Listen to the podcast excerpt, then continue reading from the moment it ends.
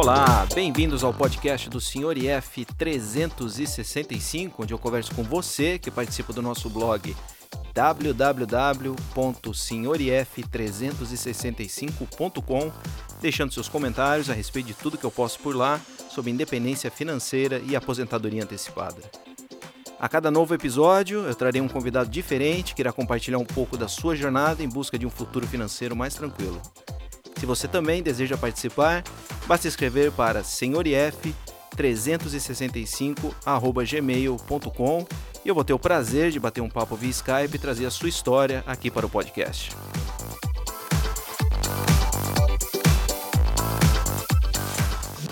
E o episódio dessa semana vai falar sobre um assunto que até então foi pouco explorado aqui no podcast: criptomoedas e independência financeira.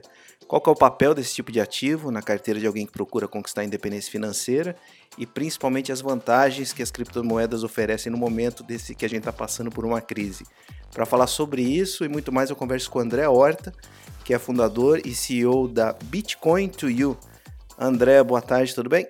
Boa tarde, Luiz, tudo bem? Prazer aqui estar aqui presente aqui no, no podcast. Não, prazer é meu. Vamos falar de uma coisa aqui que a gente não abordou muito até hoje, principalmente eu não abordo muito lá no, no meu site, que é criptomoedas. A gente associa muito a Bitcoin, mas a gente já sabe que vai muito além de Bitcoin, tem, tem, tem muitas outras opções aí. É, antes da gente falar sobre isso, então, conta pra gente quem é o André Horta. Então, é, eu, como você, você disse, eu sou o CEO e fundador da Exchange, né, da corretora Bitcoin Tio. É, corretora que foi fundada em 2010, então esse ano a gente faz 10 anos aí no mercado. E nós temos atuação aí que começou no Brasil, mas hoje já é no Brasil e toda a Europa também, né? E André, antes da gente então falar de Bitcoin propriamente dito, é, explica para gente o assunto o foco aqui do, do, do, podcast é muito é muito não é só né? Independência financeira e aposentadoria antecipada. Você possui algum objetivo lá na frente de, de, de, de conquistar a independência financeira ou mesmo aposentadoria antecipada? Ah sim. É, eu sou super a favor disso.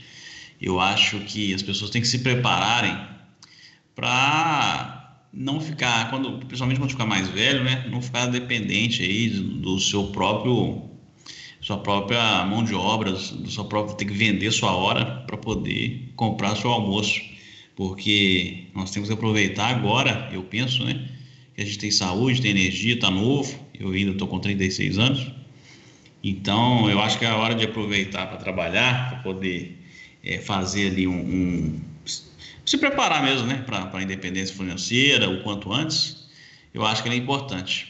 Então, eu, eu tenho feito essa preparação, eu faço alguns investimentos e sempre também controlo meus gastos para que quando chegar no, no momento certo, eu, eu tenha minha independência financeira e consiga me aposentar aí antes do que a média aí que a gente vê aí no Brasil, por exemplo.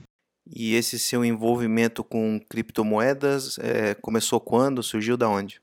Ah, é uma história interessante. É... Como é que são as coisas da vida, né? Eu vi um filme, 2010, que é um filme que passava na... é, um, é uma, uma história real do que acontece na África, onde as pessoas ali passam fome, a história todo mundo sabe, né? E esse filme, no final, pede uma doação na época eu não conhecia o Bitcoin, em 2010, finalzinho de 2010. E aí eu, bom, tem meu cartão de crédito, eu vou fazer a doação pelo cartão de crédito. O me comoveu na época e tal. Foi pouca coisa, foi 50 reais, alguma coisa assim.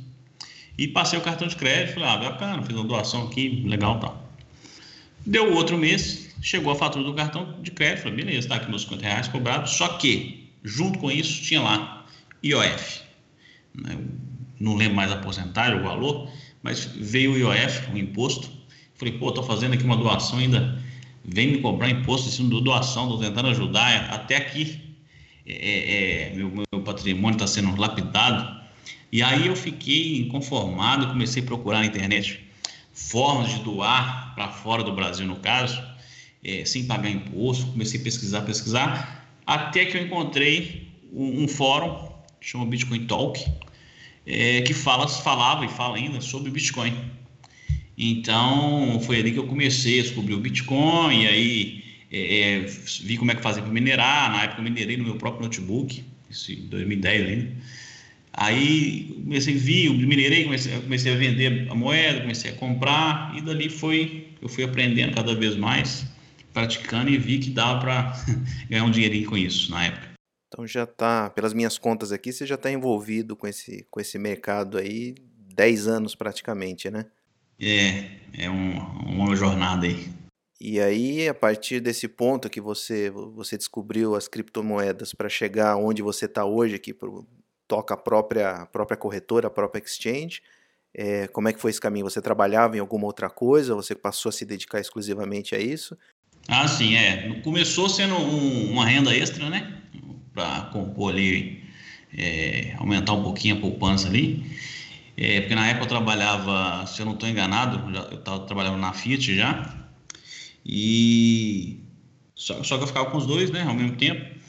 Só que aí com o tempo eu fui percebendo que no Brasil na época não tinha uma corretora, uma exchange de criptomoedas, só fora do Brasil. Então era até difícil de comprar criptomoeda no Brasil na época, Bitcoin e outras mais. E, e eu, eu, eu, minha formação é, é na área de, de TI, né? Então, naquela época, comecei a desenvolver um software, que é uma plataforma né, para que as pessoas possam entrar, comprar e vender criptomoedas, armazenar, transferir, enviar. E aí foi 2012 nós lançamos a plataforma. E aí foi a primeira plataforma, a primeira exchange de Bitcoin no Brasil, né? E de que forma hoje você enxerga que as criptomoedas podem ajudar alguém, principalmente eu puxar a sardinha para o meu lado, na, na conquista da independência financeira ou mesmo aposentadoria antecipada? Então, eu, eu acredito que ela, ela ajuda muito nessa questão da independência financeira e aposentadoria quando você considera ela como uma diversificação do seu investimento. Então, por exemplo, tem pessoas aí que, que, que investem em ações, é, em ouro, imóvel, aluguel, e, e, na, e na minha opinião, coloca uma parte do seu, é, é, do seu capital investido em Bitcoin e outras criptomoedas, eu acho que dá um retorno interessante. Eu acho não, a própria história tem, tem mostrado e que ajuda muito a, a diminuir esse prazo de aposentadoria, né, da liberdade financeira. E o Bitcoin até parece que saiu de moda, né? Estava sendo muito falado até dois anos atrás, teve aquele boom, chegou a bater lá em 20 mil dólares ou mais.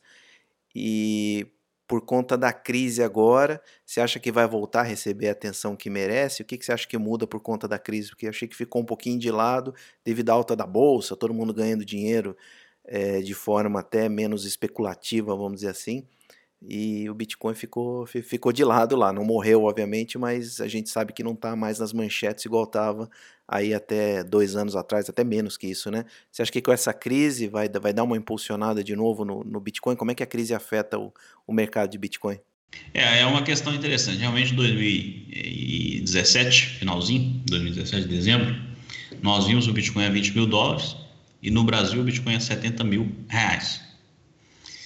É, na época o câmbio, né? O real e dólar ainda não tinha essa diferença toda que a gente está tá vendo hoje. Hoje está batendo 5,30 o dólar, né? Então, aquela época realmente teve um alvoroço. Muita gente entrou na crista da onda, no topo ali da cotação, e logo em seguida, janeiro, começou a cair e foi um baque para muita gente. Isso afastou muita gente do mercado, é, porque realmente entrou na hora errada. E e aí a gente está vendo isso, o mesmo aconteceu agora, esse ano, com, a, o pessoal da Bovespa, né? Bovespa antes tinha 500, 500 mil pessoas, CPFs, né? E esse ano ficou com um milhão e meio. Mas muita gente entrou na crista da onda também. E aí veio a queda de 125 mil pontos para 75 mil pontos. Então, eu acho é, essas coisas eu acredito que aconteçam em investimentos aí especulativos, né? De renda variável. É, mas é importante a, a pessoa é, se educar, se instruir, para entender que esse investimento realmente tem risco. Né? E a grande diferença que a gente vê é que uma coisa é o, o Bitcoin é lastreado, ele é, o preço dele é baseado no dólar, vamos falar assim, a cotação dele. Então, o americano que investiu em Bitcoin em dezembro de 2017 perdeu muito mais do que o brasileiro. Por quê? como o nosso câmbio desvalorizou muito, quem comprou o Bitcoin naquela época perdeu muito menos do que investiu fora. Ou seja, o Bitcoin ainda se, te protege um pouco dessa variação cambial. E aí, essa crise que, que já chegou, né? E, e que eu acredito que vai fazer o dólar desvalorizar mais ainda frente ao real, eu acho que é mais um aspecto positivo para o Bitcoin, porque ele te protege da variação cambial do dólar e ainda te oferece uma oportunidade de ganho astronômica, né? É, foi mais ou menos isso que aconteceu na, na, minha carteira, né? Eu tenho um Bitcoin, que eu já falei várias vezes aqui no, nos episódios anteriores, eu tenho um Bitcoin, porque me prometeram que vai chegar a 100 mil dólares, né? Igual eu tava falando para você antes, do, antes da gente começar a gravar. Então eu tenho esse Bitcoin e foi realmente o ativo hoje que menos desvalorizou em reais, vamos dizer assim, né? Justamente por causa dessa, dessa disparada do, do dólar. Mas eu achava que que o Bitcoin, nesse momento de crise, seria, vamos dizer, a tábua da salvação para muita gente, ou seja, quando todo mundo perde a confiança na liquidez do, do mercado, eu achava que o Bitcoin ia andar muito mais do que andou. Porque, como é que você explica esse comportamento que ele está tendo no meio da crise? Porque eu achava que ia subir bem mais, porque todo mundo falava, ah, não quero nada, não quero ter nada a ver com esse mercado financeiro atual que está tá despencando, eu vou para as criptomoedas. Por que, que você acha que não, não disparou do jeito que era, que era esperado? É, então, muita, muitas pessoas estão até associando o Bitcoin ao ouro digital, né? Ou seja, o Bitcoin ele como reserva de valor, pare, parecido também com como o ouro é, né? A proteção ali de patrimônio. E realmente quando veio essa crise, o mercado financeiro todo caiu. Em seguida até o Bitcoin também caiu. E a gente viu o dólar caindo um pouco, o ouro caindo um pouco também, de 1.650 dólares a onça, caiu para 1.520 mais ou menos já está voltando um pouquinho. E a gente está tá vendo também o Bitcoin já, já começou a reagir. Então, é, enquanto muitos papéis da bolsa ainda está tomando porrada, está cada vez valorizando mais, o Bitcoin já começou a recuperar. Então, por exemplo, só essa semana, eu estou vendo aqui, acompanhando o gráfico, o Bitcoin já ganhou 13% né, de alta, já está com 13% de alta nessa semana. Então, é um ativo que, apesar de também ter tomado a pancada, ele já está se recuperando mais rápido que as pessoas começam a enxergar que ali tem uma, tem uma proteção que outros papéis não têm. E afinal, criptomoeda tem que ser vista como reserva de valor ou como um investimento especulativo, na sua opinião? Então, é, é a pergunta de um milhão de dólares, mas na minha opinião é o seguinte: eu, eu considero os dois, por quê? Eu, eu sou um investidor que a gente chama de holder, mas também faço trade. Sou trader também. Então, uma parte dos meus bitcoins eu, eu, eu guardo ele como reserva de valor, para inclusive me ajudar na minha aposentadoria e na minha liberdade financeira. Então, é uma parte que eu guardo, fica protegido, seguro e que eu só vou vender daqui 10, 15, 20 anos.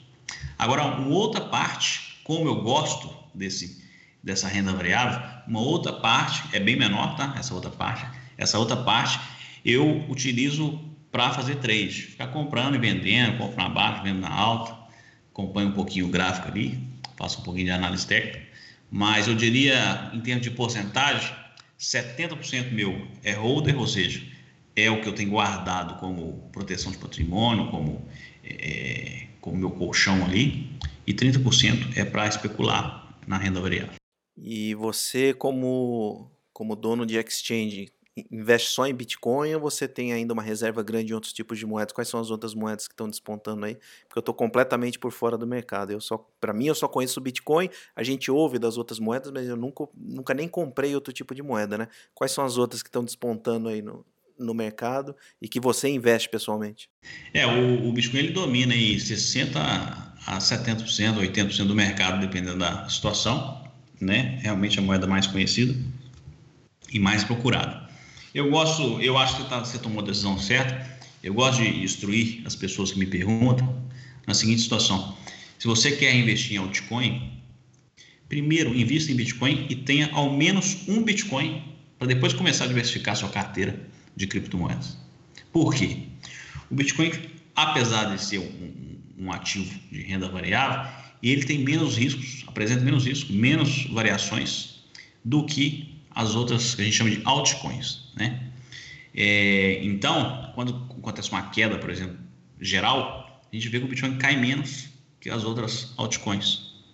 É um projeto mais sólido, mais robusto, é uma moeda mais utilizada, o market share do mercado dela é muito maior.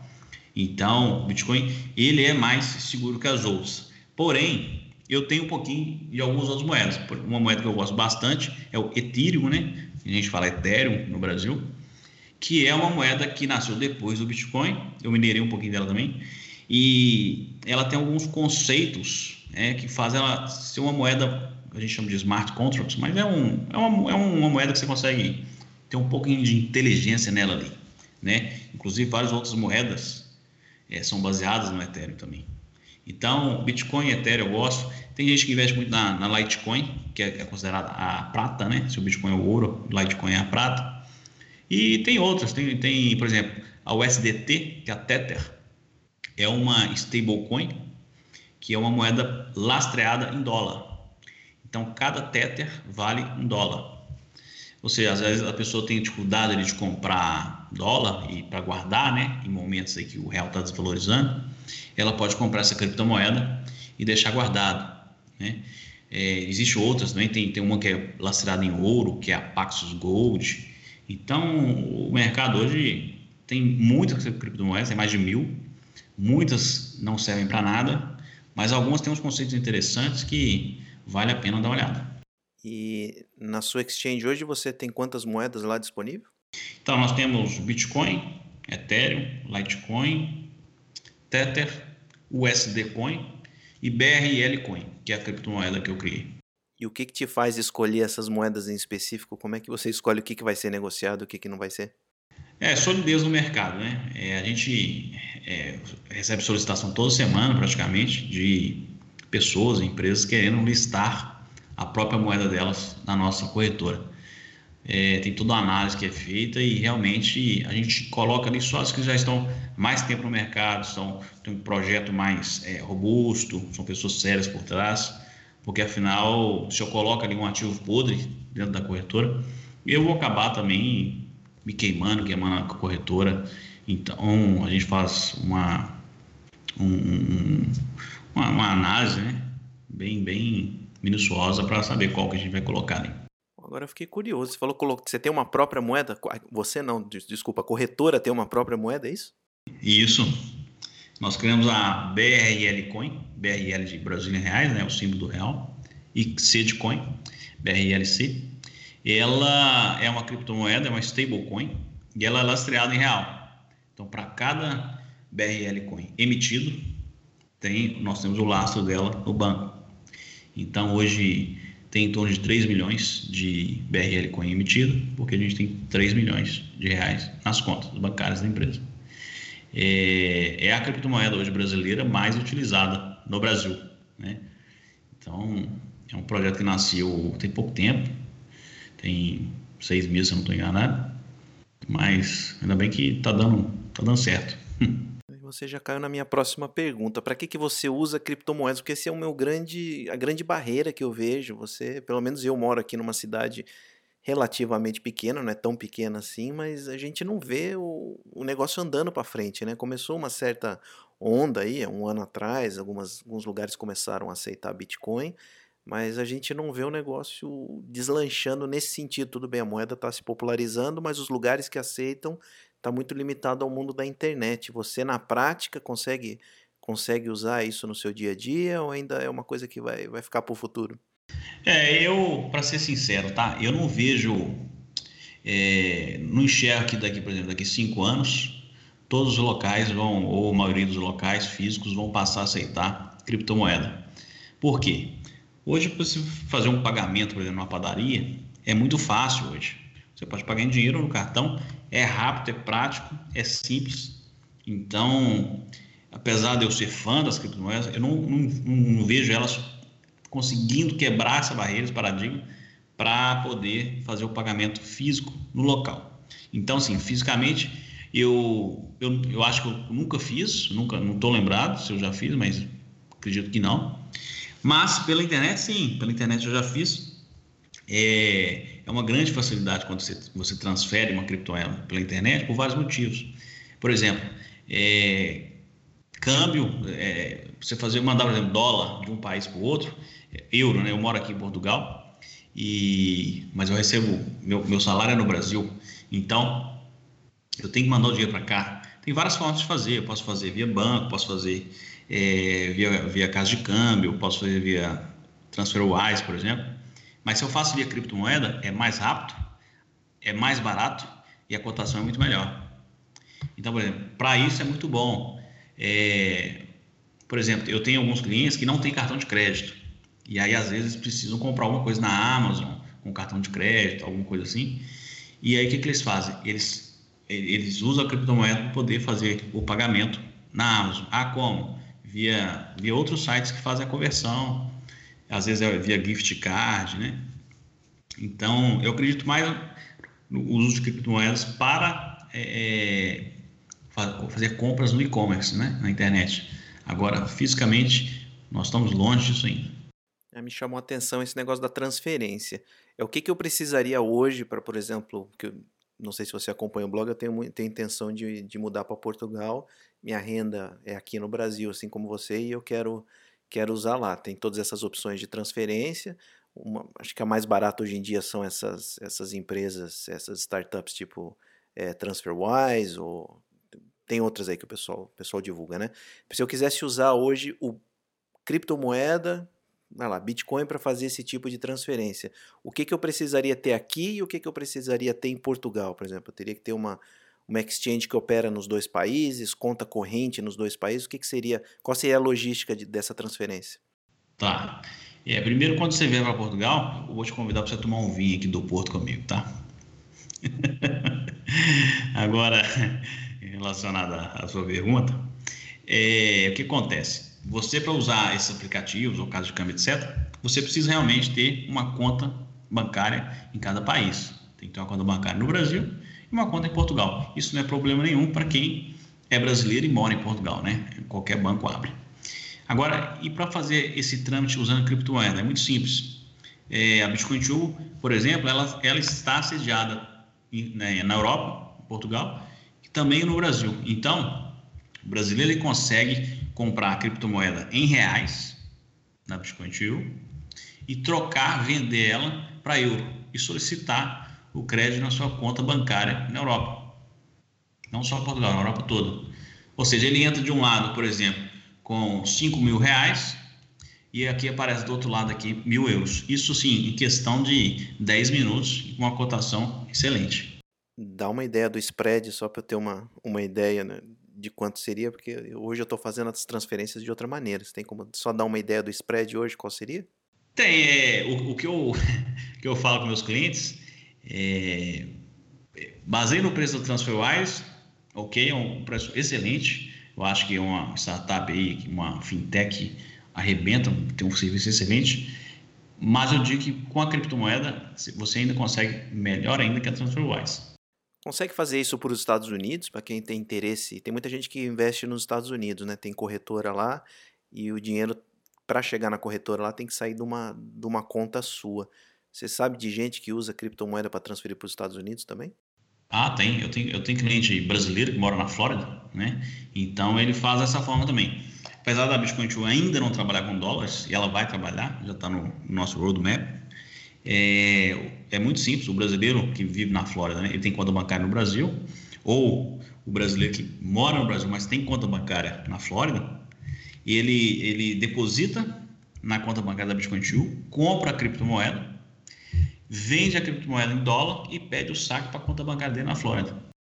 A, a, a diferença do euro para o dólar, aí, já que a Bitcoin ainda não trabalha com dólar, é que ele tem que transferir a criptomoeda da Bitcoin para outra corretora fora para uma Coinbase, por exemplo, que é uma corretora americana super sólida também. É, tá aí uma, uma opção que não é muito explorada aqui. A gente está ainda muito preso a, a remessa online, TransferWise, mas eu já tinha pensado em usar Bitcoin, mas eu não, não conheço a logística exata.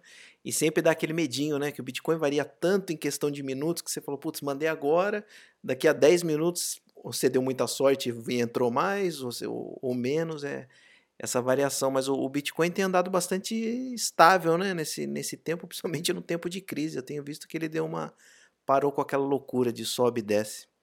É, ele tá dando uma lateralizada e agora para quem quer fazer esse essa remessa via criptomoedas, Uma da a sugestão que eu dou, em vez de fazer com Bitcoin, faz, por exemplo, com Tether, o SDT.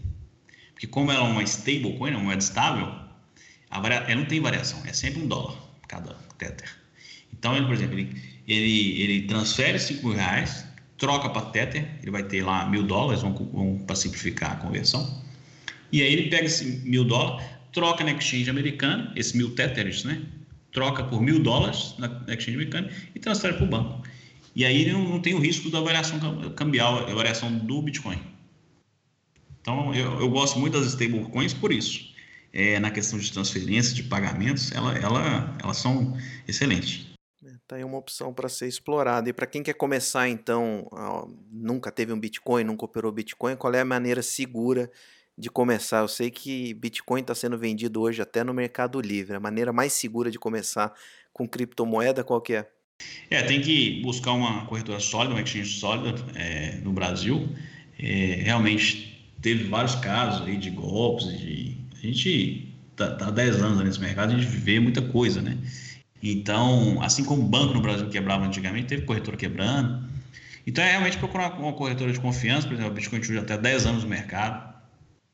É, temos mais de 30 funcionários, são mais de 400 mil clientes. Então, é, tudo isso eu acho, que, eu acho que é a prova da solidez. E, e a pessoa procurar investir numa corretora, para começar numa corretora sólida, porque a, a gente tem que evitar errar, afinal, é o nosso patrimônio é, aquele, aquele dinheiro é nosso suor, então realmente a gente tem que tomar cuidado e, e ir pelos caminhos corretos, o caminho certo, né? E o grande diferencial, na sua opinião, da Bitcoin to You, em frente às outras corretoras, hoje abriram tantas corretoras mundo afora, aqui no Brasil também, qual é o diferencial que você, na sua opinião, oferece para o pessoal operar através da, da, da, sua corretora? Bom, posso citar alguns. É, é essa, essa, esse leque de variedade de criptomoedas, aplicativo para iOS e Android. É, é uma plataforma que já foi é, testada e utilizada milhares de vezes, milhões de vezes, já transacionando milhões de, de reais em Bitcoin na plataforma. E, mas o principal que eu falo é a solidez e segurança que a gente oferece para o cliente. Afinal, são 10 anos de história aí nesse mercado. Maravilha. André, quem quiser entrar em contato com você ou então conhecer a Bitcoin to You, qual é a melhor maneira de fazer? Não, pode entrar no site, o www.bitcointoyou.com e ali a gente tem o atendimento via chat, atendimento por e-mail, WhatsApp também. Então, é, quem quiser começar e pode começar com 50 reais. Então, é, dá para brincar bastante e a gente vai estar sempre disponível ali para atender o pessoal. E quando abre a conta aqui no Brasil, automaticamente já, já considera que está com a conta aberta em Portugal ou é um outro processo separado? Não, é tudo junto, é tudo automatizado. Ah, interessante. Vou dar uma olhada nisso que eu também não, não conhecia esse tipo de serviço. Então tá, André. Agradecer aí sua, sua participação aqui no podcast do Senhor IF. Apesar do foco não ter sido exatamente independência financeira, acho que é uma, uma ferramenta, mais uma ferramenta que está disponível aí, tanto em termos de diversificação e acabou até indo para esse lado da transferência por, por egoísmo meu, porque eu estou ainda procurando uma alternativa viável para estar tá morando fora e levar dinheiro do Brasil para o exterior para poder ser usado. Agradeço aí a, a, participação e sucesso na corretora. Eu que agradeço a participação e eu, eu vou fazer uma surpresa aqui para quem quiser começar é, a investir, conhecer criptomoeda. Eu vou, eu estou criando aqui agora um cupom chamado Senhor IF. Então, quem for começar, é, faz, faz o cadastro e aí no cadastro, não, no chat ali, fala que tem um cupom do senhor IF que vai ter uma surpresa. Vai, a gente vai distribuir uma certa quantidade de criptomoeda. Tá bom, então, maravilha. Primeiro cupom do senhor IF, tô, tô, tô ficando feliz, ó. Demorou só dois anos para alguém me oferecer um cupom aqui no meu site. Pô, legal. Eu agradeço então. Eu vou deixar todos os links aí embaixo no, no post desse episódio do podcast e agradecer novamente sua participação, André. Muito obrigado, viu? Eu agradeço, muito obrigado. Até mais. Tchau, tchau. Tchau, até mais. Tá aí então, Bitcoin retornando à cena e provando para gente que pode ser uma ferramenta importante não só de investimento, como também transferência de dinheiro, reserva de, de valor. Fica então os links do da exchange do, do André Horta, Bitcoin to You. Vou deixar na descrição. Ele também me prometeu então que já vai mandar um, um cupom especial, ó, o primeiro cupom do Sr. IF, quem for rápido no gatilho, entra lá na, na descrição do, desse podcast, vai estar tá lá o cupom também. E eu vou aproveitar o tempo que a gente tem hoje para colocar mais uns áudios que me mandaram durante a semana passada, é, faz, que fazem parte do, do episódio especial Crise Financeira do Coronavírus, que eu, que eu coloquei no ar na última semana. É, mais alguns áudios chegaram aqui. Infelizmente não chegaram é, tantos áudios assim e eu não vou poder fazer um, um episódio de duas horas igual eu fiz na semana passada. Então eu vou passar agora alguns áudios, os últimos que eu recebi aqui, para o pessoal ouvir é, a opinião dos participantes do, do podcast do Senhor IF, é, como é que eles estão encarando a, a crise financeira, é, o que, que isso está mudando na estratégia deles e como é que eles veem o futuro é, daqui para frente e o seu planejamento para a independência financeira. E o primeiro então a compartilhar sua experiência vai ser o ADV Fire, ele que participou do episódio de número 11. Desde então eu sei que ele criou, criou um blog próprio e vai contar pra gente como é que ele está encarando e o que está que que tá mudando na vida dele por conta da crise financeira. Fala aí, ADV Fire. E aí, senhor F, tudo bem? Aqui é a ADV Fire. Atualmente respondo por aposente cedo. Né? Na época que você me entrevistou, eu não participava muito ativamente da comunidade Fire. Depois disso, Criei meu blog lá, o aposentecedo.com, que tem pouquíssimas postagens ainda, mas vou atualizando na medida da possibilidade e das ideias surgindo. É, você me perguntou como é que eu estou me virando aqui com essa questão da crise, né? É, no início foi uma, foi meio surpresa, né? Tem aquele ditado que quem trabalha muito ou quem está muito ocupado não tem muito tempo para pensar, né? É, foi justamente o meu caso. É, coincidiu de no final de fevereiro né, eu viajar no carnaval e para casa dos meus sogros e não ficar muito pensando nisso, de corona, apesar de já ter caso confirmado. Assim que eu voltei da viagem do carnaval, eu emendei numa viagem de sete dias para enfim para fora do estado que tinha atividades o dia inteiro, não conseguia pensar em nada, não estava conectado na internet direito. Retornei dessa viagem, fiz a minha mudança de residência, eu já estava com uma mudança programada também. E aí só depois que eu mudei foi quando meio que estourou de vez. Eu acho que né, começou bem na segunda quinzena de março, que a coisa ficou feia, começou essa ideia de quarentena e tudo mais, que a coisa, enfim, veio, veio aqui na minha mão.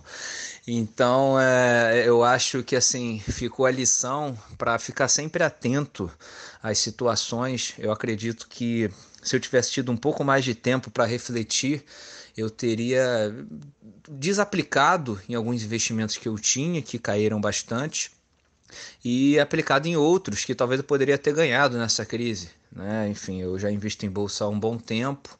É, eu estava praticamente fora do mercado, estava com, com, com, dois papéis, enfim, muito ruins que caíram muito, não eram papéis defensivos e eu poderia muito bem ter feito operações de, de short, né? De, de vender a descoberto e recomprar mais barato. Então, eu poderia ter ganhado nessa crise se tivesse prestado atenção, como eu já fiz em outras oportunidades.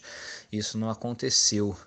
Bom, da parte financeira ainda, né, o meu patrimônio é, caiu mais ou menos aí uns 6% em valores em reais, o que eu considero muito bom, né, um número absoluto é relativamente grande, é bastante expressivo, são, enfim, alguns meses de trabalho meu, mas eu acho que em comparação ao cenário global aí, pelo que eu ando vendo também na comunidade, é, eu tô bem, enfim, fiquei satisfeito depois de apurar. Eu até te pedi esse tempinho porque eu não tinha feito um fechamento agora de final de março, como é que estava em comparação ao fechamento de fevereiro, e graças a Deus, enfim, tive uma queda relativamente pequena e tô trabalhando agora para tentar recuperar, não, principalmente o trabalho nos investimentos, né?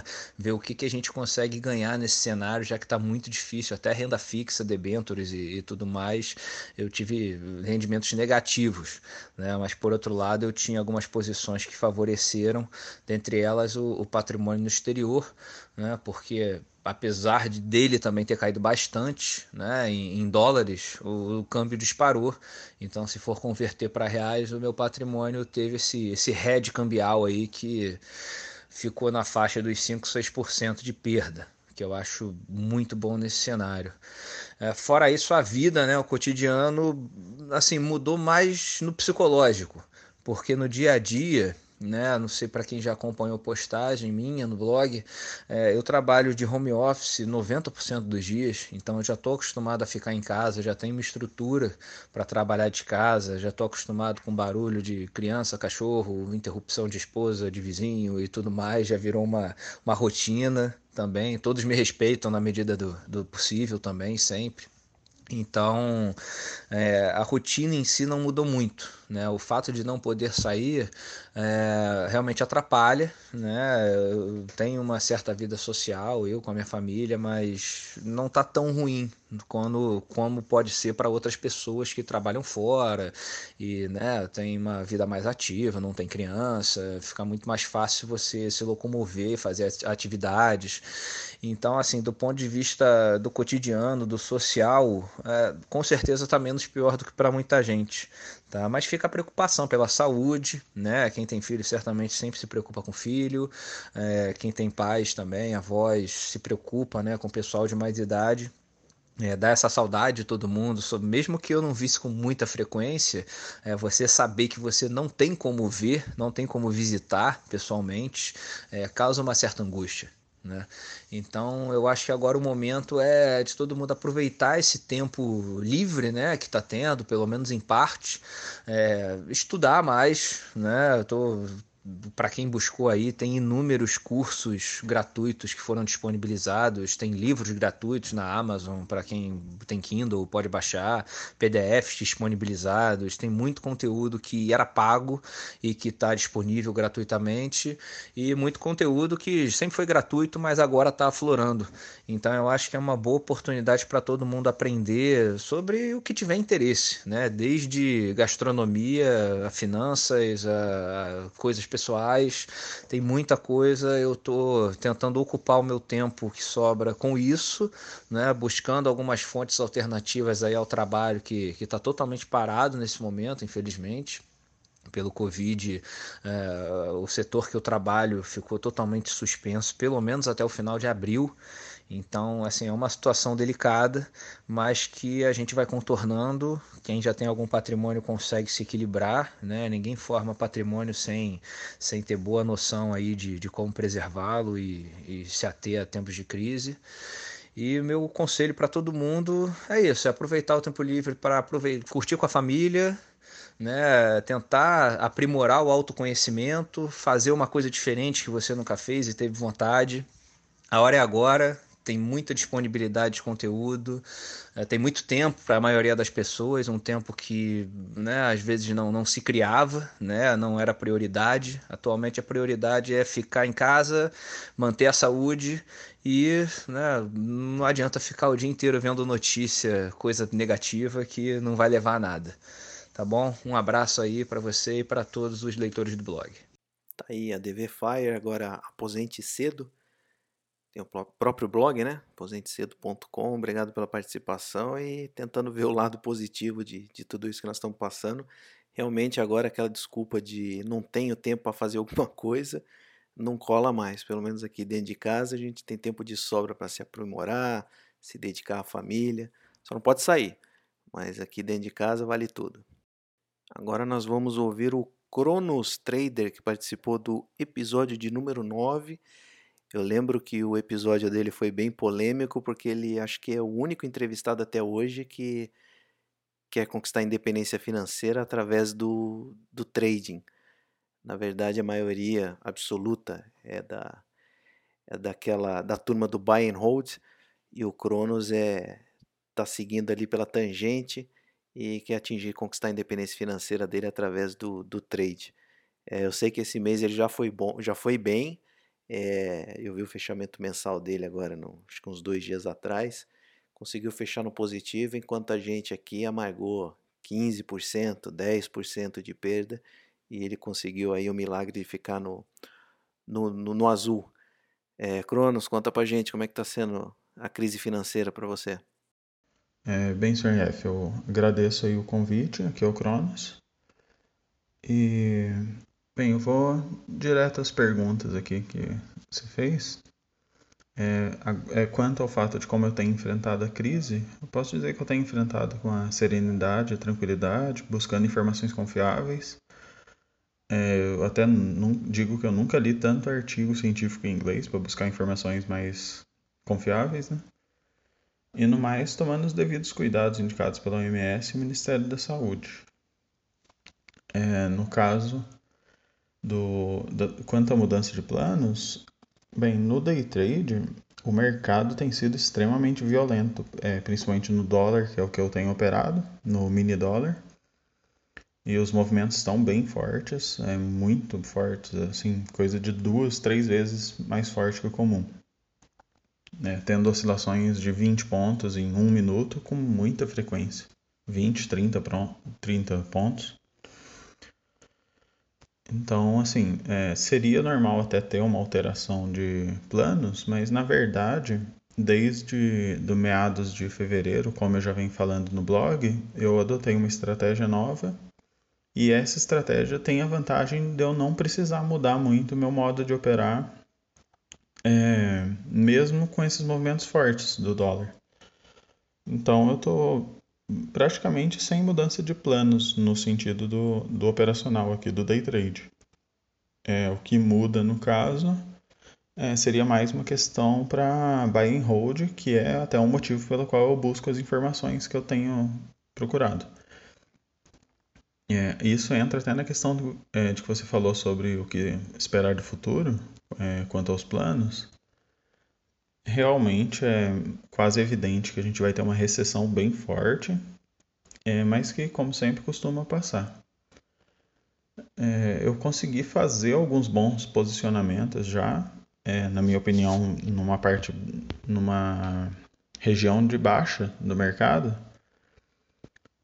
E mas assim, infelizmente eu não tinha liquidez suficiente para poder fazer aportes maiores.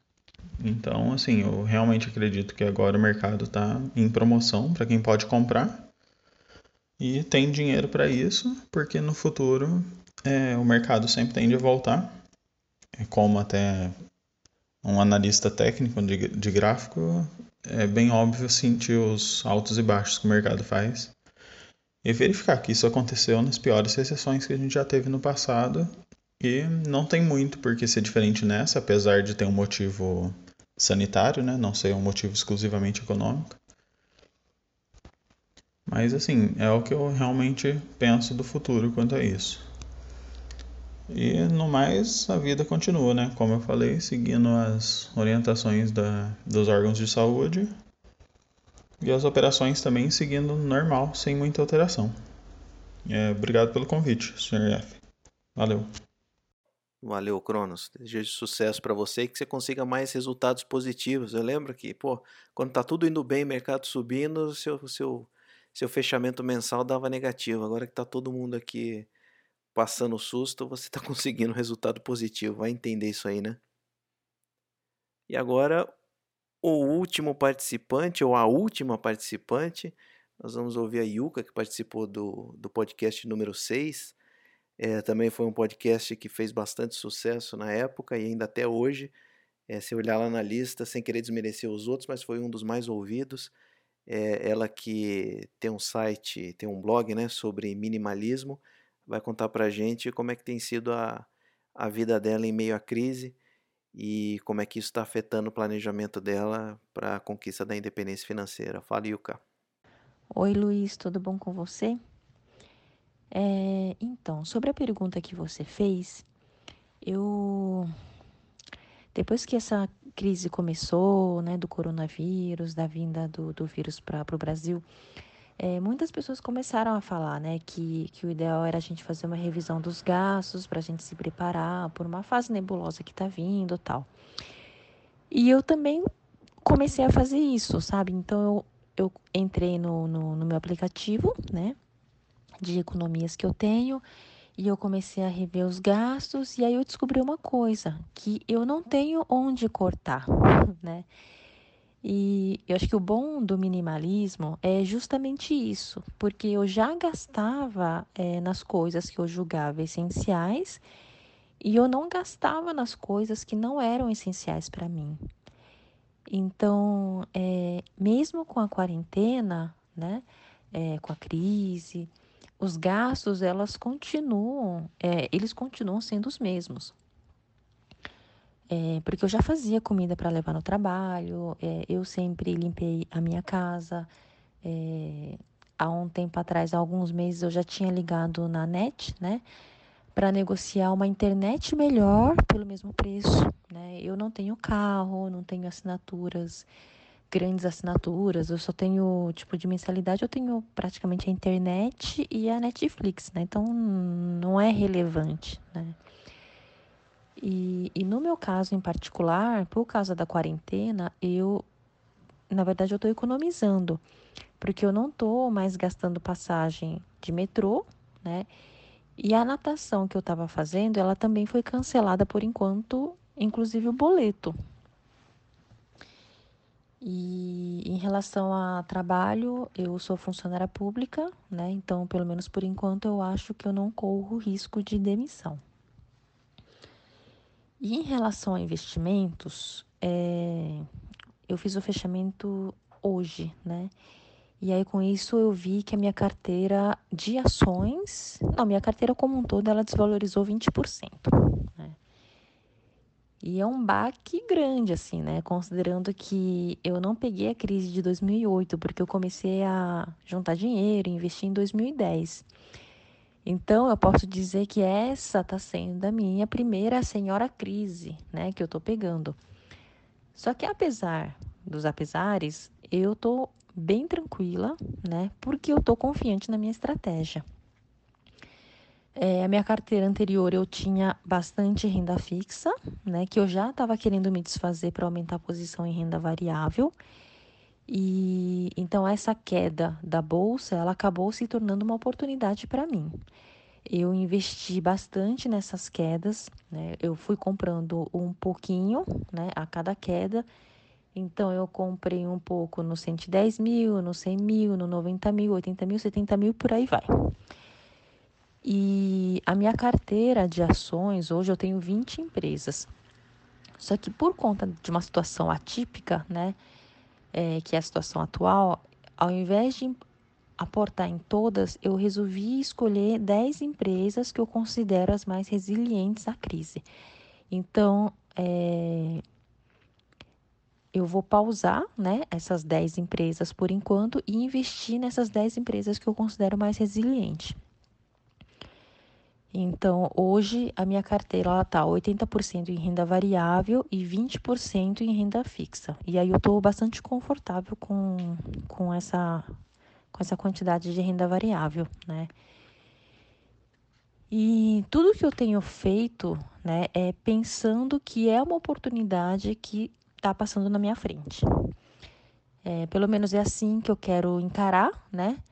É, mas também eu estou preparada emocionalmente se o mercado demorar de 7 a 10 anos para voltar a subir. Eu já ouvi, de, eu já ouvi pessoas dizendo que ah, vai voltar em seis meses, em um ano. Eu não acredito nesse cenário. E mas assim, o pior cenário que pode acontecer para mim é continuar exatamente como está hoje, que é continuar trabalhando onde eu já estou trabalhando, né? Então, considerando isso, então tá tudo bem, né? Eu acho que então esse é um dos motivos de eu não estar tá tão nervosa, de eu estar tá mais tranquila. E uma coisa também que eu estou tentando me conscientizar é o que eu posso aprender com essa crise, né? Para não passar em branco, sabe? E, e apesar de achar que essa crise ainda, tipo, nem começou, ela já ensinou muitas coisas, né? Então, lembra que na entrevista passada eu tinha falado que eu tinha vendido todos os FIIs, né? É, só que aí eu recomprei, né? Eu tô girando patrimônio, né? Mas é, eu recomprei, né? Para ter um pouco de renda passiva como estratégia. E além disso, eu tinha pensado em vender um imóvel que eu tenho, né? Mas também tenho repensado nessa ideia, talvez para manter como reserva de valor, né? Porque numa situação caótica, que a gente espera nunca chegar, eu posso morar lá com a minha família, né? Apesar de ser uma kitnet, mas é melhor do que nada, né? Pelo menos eu tenho um teto para morar. e também abrir uma conta no exterior. Então, eu vou iniciar os aportes em estoques. E no final, a minha carteira, é, depois desse rebalanceamento, ela vai ser composta de 25% em ações, 25% em FI, 25% no exterior, 20% em renda fixa e 5% em reserva de oportunidades. Então, ela vai continuar sendo a boa parte em renda variável, que é 75%. Né? A anterior tem, hoje eu estou com 80%. Né? Mas com o rebalanceamento, sair, é, seria, ficaria em 75% em renda variável e 25% em renda fixa, só que eu acho que ela vai estar tá mais diversificada. E a, sensa a sensação que eu tenho né, é de que eu já fiz a lição de casa, de 2010 a 2020. Né? Então, tudo que eu estou fazendo agora é, são pequenos ajustes porque eu já tinha juntado dinheiro na época certa, tipo antes de ter as minhas filhas. Eu já tinha estudado sobre investimentos. Eu já sabia de cor quais empresas eram boas e quais eram ruins. E isso tudo antes da crise. Né? Então, essa queda que aconteceu é, na bolsa foi o momento de fazer boas compras e de fazer ajustes na estratégia. Tanto é que eu não vendi nenhuma ação, eu só comprei. É, então agora é aguardar mesmo, tá bom? É, bom, era isso que eu tinha para falar. Um grande abraço, Luiz. Até mais. Tá aí a Yuka, tá reavaliando sua estratégia de investimento e desejo sucesso. Obrigado pela participação. E essa foi a última, particip... a última participante do, do especial que começou lá no episódio passado sobre crise financeira. Eu vou deixar meu agradecimento a todos aí que, que deixaram seu, seu depoimento. Cada um deles tem um episódio próprio para quem ficar mais, mais curioso e ainda não ouviu a respeito da vida de cada um. Tá tudo lá no, no blog do Sr. IF, mais especificamente na parte de podcast. Então, obrigado ao André do Viagem Lenta, Mente Investidora, Stark, ADB Fire, Buscando o Primeiro Milhão, Edilson, Engenharia dos Investimentos, Expatriado, Foco Force Fire, Gustavo, Hélio, Cronos, Márcio Volter, Rafael Joia, Sinésio e Yuka. Muito obrigado pela participação de vocês e agradeço quem teve a paciência de ouvir todo o primeiro episódio, que foi quase duas horas, e o finalzinho desse aqui. É, fica para a próxima então, a gente se encontra na outra semana com um novo episódio do podcast do Sr. Yoff. Até mais, tchau, tchau. E aqui termina mais um episódio do podcast do Sr. IF 365. Você pode encontrar mais informações sobre esse e outros episódios, ou então participar da conversa deixando seus comentários e sugestões lá no blog www.senhorif365.com. Até a próxima! Tchau!